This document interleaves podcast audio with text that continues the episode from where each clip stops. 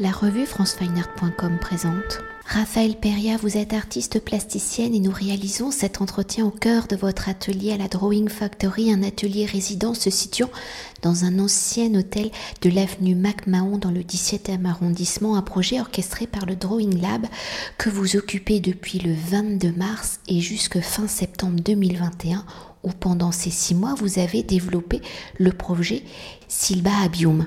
Alors avant de découvrir ce projet, si j'ai déjà eu l'occasion de vous interviewer, pour les auditeurs qui n'auraient pas eu l'occasion de découvrir vos précédentes interviews, dans un premier temps, pour mieux appréhender votre écriture plastique, nous allons revenir sur la naissance de votre écriture plastique, une écriture qui mêle plusieurs médiums. Il y a d'abord la photographie qui en est le support. Par vos gestes d'écriture, vous convoquez plusieurs outils, ceux de la gravure, du dessin, de la peinture, de la sculpture. Alors si la matrice est photographique, et je précise que vous réalisez vous-même vos photographies, par vos gestes, l'image que vous utilisez comme le support de votre langage plastique devient donc dessin où vous venez gratter soulever la matière sensible pour en faire apparaître le blanc du papier, transformant ainsi la photographie en une image unique, une photographie dessinée, une photographie gravée, une photographie sculptée. Alors pour remonter à l'origine justement de votre écriture plastique, en 2014, vous êtes diplômé de l'école européenne supérieure d'art en Bretagne lors de vos études. Quel était votre médium de prédilection Est-ce dans votre apprentissage, entre guillemets, des techniques d'écriture que vous avez eu l'idée que vos réflexions vous ont mené à y mélanger, à y prélever plusieurs outils de médiums différents pour en créer une technique et une écriture unique et donc singulière Pour euh, revenir effectivement à l'origine de mon travail, euh, au Beaux-Arts, je suis plutôt rentrée euh, dans l'idée de faire de la peinture. Donc, je suis plutôt nourrie de peinture au départ pendant ma jeunesse, je suis beaucoup allée voir de la peinture. Au Beaux-Arts euh, de Bretagne, euh, là où j'étais, c'était les médiums du dessin étaient beaucoup plus mis en avant, donc j'ai commencé à, lâcher un peu les pinceaux pour aller vers le dessin, vers la gravure beaucoup. J'apprécie énormément euh, d'être dans l'atelier de gravure, de pouvoir expérimenter dans cette idée que quand on grave, une fois imprimé, on ne sait jamais ce qui va se révéler. Et il s'avère que donc mon médium un peu de prédilection au Beaux-Arts était plutôt la gravure. Mais euh, pendant mes études, je suis partie euh, en voyage. Et durant ce voyage, j'ai pas pu emmener de quoi graver. Donc j'ai emmené euh, un appareil photo. Et, c'est comme ça que la photographie a commencé à prendre une part beaucoup plus importante dans mon travail. Mais sans que ce soit le médium que, que j'apprécie travailler. Et ce que j'ai apprécié, c'était vraiment de retravailler le tirage photographique après impression. Euh, et, c'est vraiment plutôt la confrontation à l'image qui m'a intéressée et ce que je pouvais, euh, comment je pouvais la déformer euh, grâce à mes outils de gravure notamment. Et donc à l'origine de votre écriture, il y a aussi le voyage, vous venez de l'évoquer, les paysages que vous y avez capturés et nous allons y revenir justement avec Sylvia Abium, dans nombreux de vos projets, il y a une interrogation sur le paysage. Vous y soulevez la dimension écologique avec la rareté ou la disparition de certaines plantes. On en peut citer Narcissus in Flores, la transformation du paysage, de ses architectures, de ses écosystèmes, où l'on peut citer fluo bleaching avec le blanchiment des coraux. Alors si le paysage, son évolution, ses transformations sont le fil rouge de votre travail, comment sa dimension sociale, environnementale, écologique et politique, avec ces destructions, ces gestes irréversibles provoqués par l'homme, sont-ils devenus des sujets, des matières à explorer? Est-ce la dimension de votre geste avec la transformation de la matière, son soulèvement, qui ont impulsé ce désir d'interroger ces paysages, d'aller au-delà justement de l'image de la carte postale? Le paysage, il est vraiment venu dans mon travail euh, lorsque je suis partie dans ce voyage, justement pendant mes études. Et euh, je me suis rendu compte à ce moment-là que, qu'en fait, l'humain était partie intégrante du paysage. C'est-à-dire que le, le, paysage, on le, on le, touche avec nos pieds, on est présent dans ce paysage, il est autour de nous, mais du coup, on est dedans, donc on, en fait partie. Et souvent, on a tendance à dire, et même moi je le disais au début de mon travail, mais plus j'y réfléchis, plus je, je, me suis rendu compte que c'était faux, qu'il y a une dualité entre l'homme et le paysage. Mais en vérité, c'est pas une dualité, on est obligé d'évoluer ensemble. Et euh, chaque action euh, que l'homme fait a un impact sur le paysage. Et en même temps, l'évolution du paysage a un impact sur comment nous on vit aussi en tant qu'hommes. Euh, et je pense que ça, c'est pour ça qu'aujourd'hui, on prend conscience de tout le côté écologique et qu'on a envie beaucoup plus de, le défendre et de se soucier de la planète, c'est qu'on se rend compte que toutes nos actions en tant qu'humains ont une influence sur le paysage qui nous entoure ou qui est plus loin, et que ben, ça nous renvoie la balle après. Tout ce, tout ce, rapport au paysage, moi, il a vraiment euh, commencé euh, avec la série OPA Odorata, où je suis partie au Cambodge à la recherche au départ d'une plante en voie de disparition, que je n'ai pas trouvée mais je me suis euh, retrouvée en fait au milieu des ruines euh, des temples khmers. Et ces temples, euh, il y a des, ce qu'on appelle des tétrameles nudiflora, donc c'est des figuiers en fait étrangleurs qui poussent dedans. Et ces figuiers, si on les enlève, le temple s'effondre, mais si on les laisse, le temple explose. Et donc du coup, nous, en tant qu'humains, qu'est-ce qu'on doit faire pour, pour sauvegarder et le figuier et notre patrimoine? Et du coup, toute action qu'on aura aura une, euh, une, incidence en fait sur le futur. Et ça, c'est vraiment euh, comme ça que j'ai pris conscience que moi, en tant qu'artiste, j'avais envie de, de montrer euh, par mon geste de gratter l'image, de retirer des choses, comment lorsque l'humain enlève des plantes, enlève des espèces dans la nature, il a un impact sur celle-ci. Et après avoir évoqué l'origine de votre écriture plastique pour entrer au cœur de votre actualité avec le projet Silbav Abium que vous avez développé lors de votre résidence à la Drawing Factory, comme de nombreux vos projets, son origine est donc un voyage que vous avez réalisé en 2012 en Indonésie où en déambulant dans ces marchés, vos sens, votre regard, votre oui ont été attirés par ces oiseaux, par leur beauté, par la beauté de leur plumage, de leur couleur, de leur chant. Alors de 2012 à 2021, près de 10 années se sont écoulées.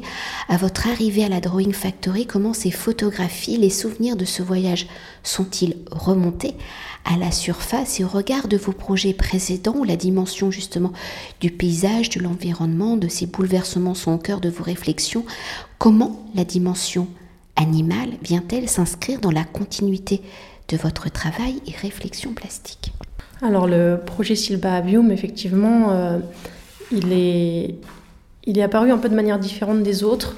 Euh, puisqu'on a eu ce confinement à cause du, Covid. Et du coup, je ne pouvais plus partir voyager. Donc, un peu compliqué pour moi qui, aime bien aller barouder un peu à droite à gauche et, découvrir de nouveaux espaces.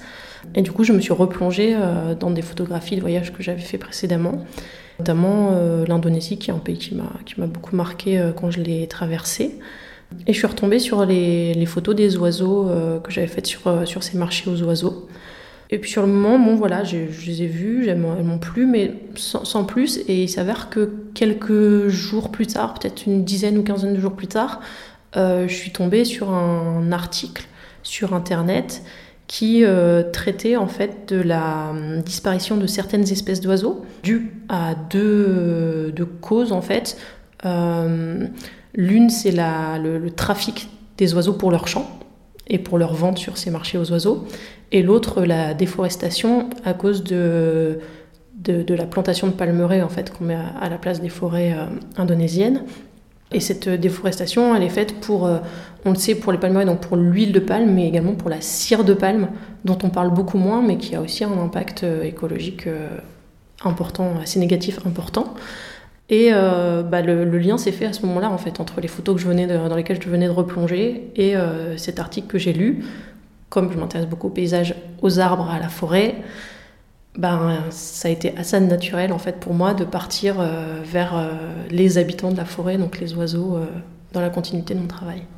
Et pour entrer au cœur de la matérialité de Silba Abium, vous y avez donc développé votre technique de grattage de la surface sensible de la photographie où le soulèvement de la matrice redonne du volume au plumage de ces oiseaux, leur donnant une sensation de vie où ils semblent prêts à s'envoler, à se libérer de leur cage. Par cette technique de grattage, le motif des photographies, ce geste de soulèvement apporte de nouvelles clés de lecture aux propos développés. Alors si ce geste du soulèvement de la matière sensible semble simple, comment ici la thématique des oiseaux, ce geste prend-il une autre dimension? Et apporte-t-il justement une nouvelle clé de lecture? Effectivement, ce, geste, on, pourrait dire que c'est toujours le même. Hein. C'est, vraiment la, technique que, que, je développe, sur laquelle je travaille, dans laquelle je recherche de, nouvelles matières de gratter, puisque je parle de grattage sur photographie. Et je dirais qu'en fait, dans la, quand je travaille sur les, forêts, les arbres ou même les, coraux, il y a toujours cette envie de, redonner le vivant aux espèces. Alors avec la, tout ce qui est végétal, l'humain a peut-être moins l'impression du vivant, en fait. Et dès qu'on passe à l'animal, et c'est ce qui est arrivé aux oiseaux, euh, tout de suite, je pense que le, spectateur prend conscience, en fait, quand je soulève plume par plume, que l'oiseau, il reprend presque vie. Et en même temps, quand je les gratte, il y a toujours cette idée qu'ils deviennent... Euh, qui retourne au blanc, puisque quand je gratte le papier, je soulève la, couche de couleur photographique euh, du papier pour arriver au blanc qui est dessous. Et donc ces oiseaux, tout en leur redemandant ce plumage et cette vie, deviennent fantomatiques. Et là, il y a voilà, cette, euh, envie de montrer leur, euh, leur disparition si on si on fait rien, si on n'agit pas euh, aujourd'hui. Et si le grattage, le soulèvement de la matière photographique est votre entre guillemets signature plastique pour le projet Sylvia Abium, vous avez exploré d'autres matérialités. Il y a le dessin, l'encre de Chine, la gravure, la cire ou la photographie vient s'y insérer, s'y incruster. Alors pour développer vos propos sur la disparition de certaines espèces d'oiseaux ainsi que la disparition de leur habitat naturel, quelles ont été vos réflexions pour aborder de nouveaux matériaux, élaborer de nouvelles écritures plastiques et comment ces matériaux viennent-ils souligner, dénoncer justement la disparition de ces oiseaux et de leur habitat naturel? Justement, euh, comme je l'évoquais euh, un petit peu précédemment, euh, ce projet traite des oiseaux, de ces oiseaux en voie de disparition, mais surtout de pourquoi ils sont en voie de disparition, et donc de cette forêt qui disparaît à cause des palmeraies, et donc de la cire, la cire de palme. Donc moi j'ai décidé bah, de ne plus travailler uniquement sur la photo que je grattais, mais d'insérer cette photographie dans la cire directement et de venir soulever la cire, de la retravailler euh, presque comme je travaille la photographie, mais comme elle est un petit peu plus épaisse, ça me permet presque d'aller un peu plus vers le bas-relief encore, on va dire encore plus vers le geste sculptural. Alors, il y a eu plusieurs choix en fait d'aller vers la, cire, le côté voilà d'une nouvelle matière dont j'avais envie. Moi, j'ai envie de sortir de la photo, envie de sortir peut-être du, du, mur un peu, d'aller plus vers, vers l'espace. Euh, donc c'est un tout petit, un tout petit décollement du mur. Hein. On reste dans des, des, matières qui font 3 euh, cm maximum, je pense. Mais il y a eu aussi l'apparition de la cire pour une autre, euh, une autre raison. C'est que, comme on le disait tout à l'heure, normalement je travaille exclusivement sur mes photographies. Euh, là, j'ai pas eu l'occasion de pouvoir prendre ces oiseaux en photographie puisque ils ont quasiment disparu, ce sera impossible de les retrouver. Euh, puis on peut pas voyager, de toute façon il y a toujours le Covid. Du coup, je me suis servi aussi de photographies donc libres de droit sur Internet, donc ce ne sont pas mes images. Et le fait de pouvoir les mettre dans la cire, ça les, ça les cache presque, on va dire qu'elles disparaissent et qu'il n'en reste plus que les couleurs, les couleurs et les formes de l'oiseau que je vais mettre en avant.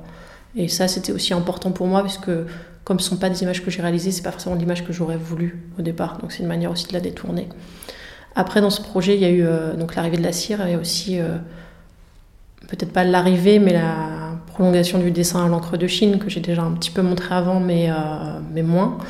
Et ça, c'est un dessin que je fais depuis, depuis toujours. En fait, j'ai toujours vraiment dessiné au pinceau, au crayon, à l'encre à côté du grattage sur photographie, mais c'est quelque chose que je montrais moins. Et je crois que le fait d'être à la Drawing Factory, en fait, ça m'a. De, voir tous les autres artistes, toutes les pratiques différentes du dessin, et eh ben ça m'a motivé à me dire mais en fait je peux montrer aussi ce dessin-là, je peux l'assumer euh, en, tant, qu'œuvre et pas juste en tant que qu'essai ou en tant que petit gribouillage dans mes carnets, et je peux les, sortir et les montrer. Parce que pour parler justement de ces œuvres dessinées à l'encre de Chine, vous y incorporez aussi la photographie et aussi cette fameuse technique de grattage sur le dessin sur l'encre de Chine. Oui, effectivement, dans le, grand dessin qui s'appelle la, forêt aux oiseaux, euh, donc il y a un, ensemble en fait de, 15 formats 50-65 euh, après donc 15 raisins qui sont mis côte à côte. Euh, je suis venue en fait d'abord travailler en grattage sur photographie, cette petite technique qui peut-être me rassure, hein, il faut le dire aussi. Euh, ces oiseaux, après, je les ai sortis de la photographie puisque je les ai découpés de la photographie pour venir euh, les coller sur, euh, sur des feuilles de papier de dessin, vraiment, sur lesquelles j'avais au préalable en fait dessiné une, une grande, plus qu'une forêt, je dirais une grande branche en fait sur laquelle les oiseaux viennent se poser un peu, un peu partout. Et, et ensuite, je viens, donc ce dessin à l'encre, je viens vraiment le regratter euh, et du coup, les feuilles euh, qui étaient très noires d'encre viennent elles aussi disparaître. Il y a toujours cette, cette volonté en fait de mon travail par le grattage de, montrer cette disparition de, de la nature. Mais par le grattage, vous parlez de disparition, mais quand on les découvre, ces œuvres, par ce grattage, il y a aussi une dimension de profondeur, donc une sorte de volume. Et là, peut-être aussi parce qu'on est devant euh, ces dessins euh, à la cire, une dimension vraiment sculpturale. Déjà, il y a cette dimension sculpturale hein, avec le soulèvement de la matière photographique, mais là, on a l'impression que le volume s'installe vraiment. Alors, il s'installe doucement. C'est pas la première fois euh, qu'il s'installe doucement. J'ai déjà fait d'autres tentatives. C'est vrai que c'est quelque chose qui, m'intéresse d'aller vers le volume, d'aller peut-être plus vers l'installation. Toujours, je dirais plutôt dans des, objets plus petits, mais, euh, mais dans ce projet, par exemple, il y a une étape que j'ai pas encore eu le temps de développer, mais où j'aimerais bien faire en tout cas une petite série. Euh, si, j'y arrive, parce que j'ai fait quelques tests, pour l'instant ça n'a pas fonctionné, euh, c'est que ces oiseaux, en fait, pour les, quand les braconneurs les attrapent et les déplacent, ils prennent une bouteille plastique qu'ils coupent en deux, ils emprisonnent l'oiseau dedans, ils, ils, scotchent en fait la bouteille, ils laissent juste le goulot ouvert pour que l'oiseau respire. Et moi, j'avais envie de faire tout un travail, en fait, euh, toujours à, la cire, pour reprendre l'idée de, des palmeraies, mais de, de, venir emprisonner ces oiseaux dans des, dans des bouteilles en cire, en fait. Et du coup, de venir vraiment refaire comme ces, comme ces personnes qui, viennent les braconner, et vraiment de, remprisonner la photographie en fait, de l'oiseau. Et ça, ça aurait été vraiment un travail, enfin ce sera, j'espère, je, je, vais le faire. Pour l'instant, les tests ne marchent pas, mais je vais y arriver, euh, de venir euh, emprisonner ces, petits oiseaux dans des volumes. Et du coup, de pouvoir voilà, après les disposer au sol, dans des socles, je ne sais pas encore. Euh, ça viendra.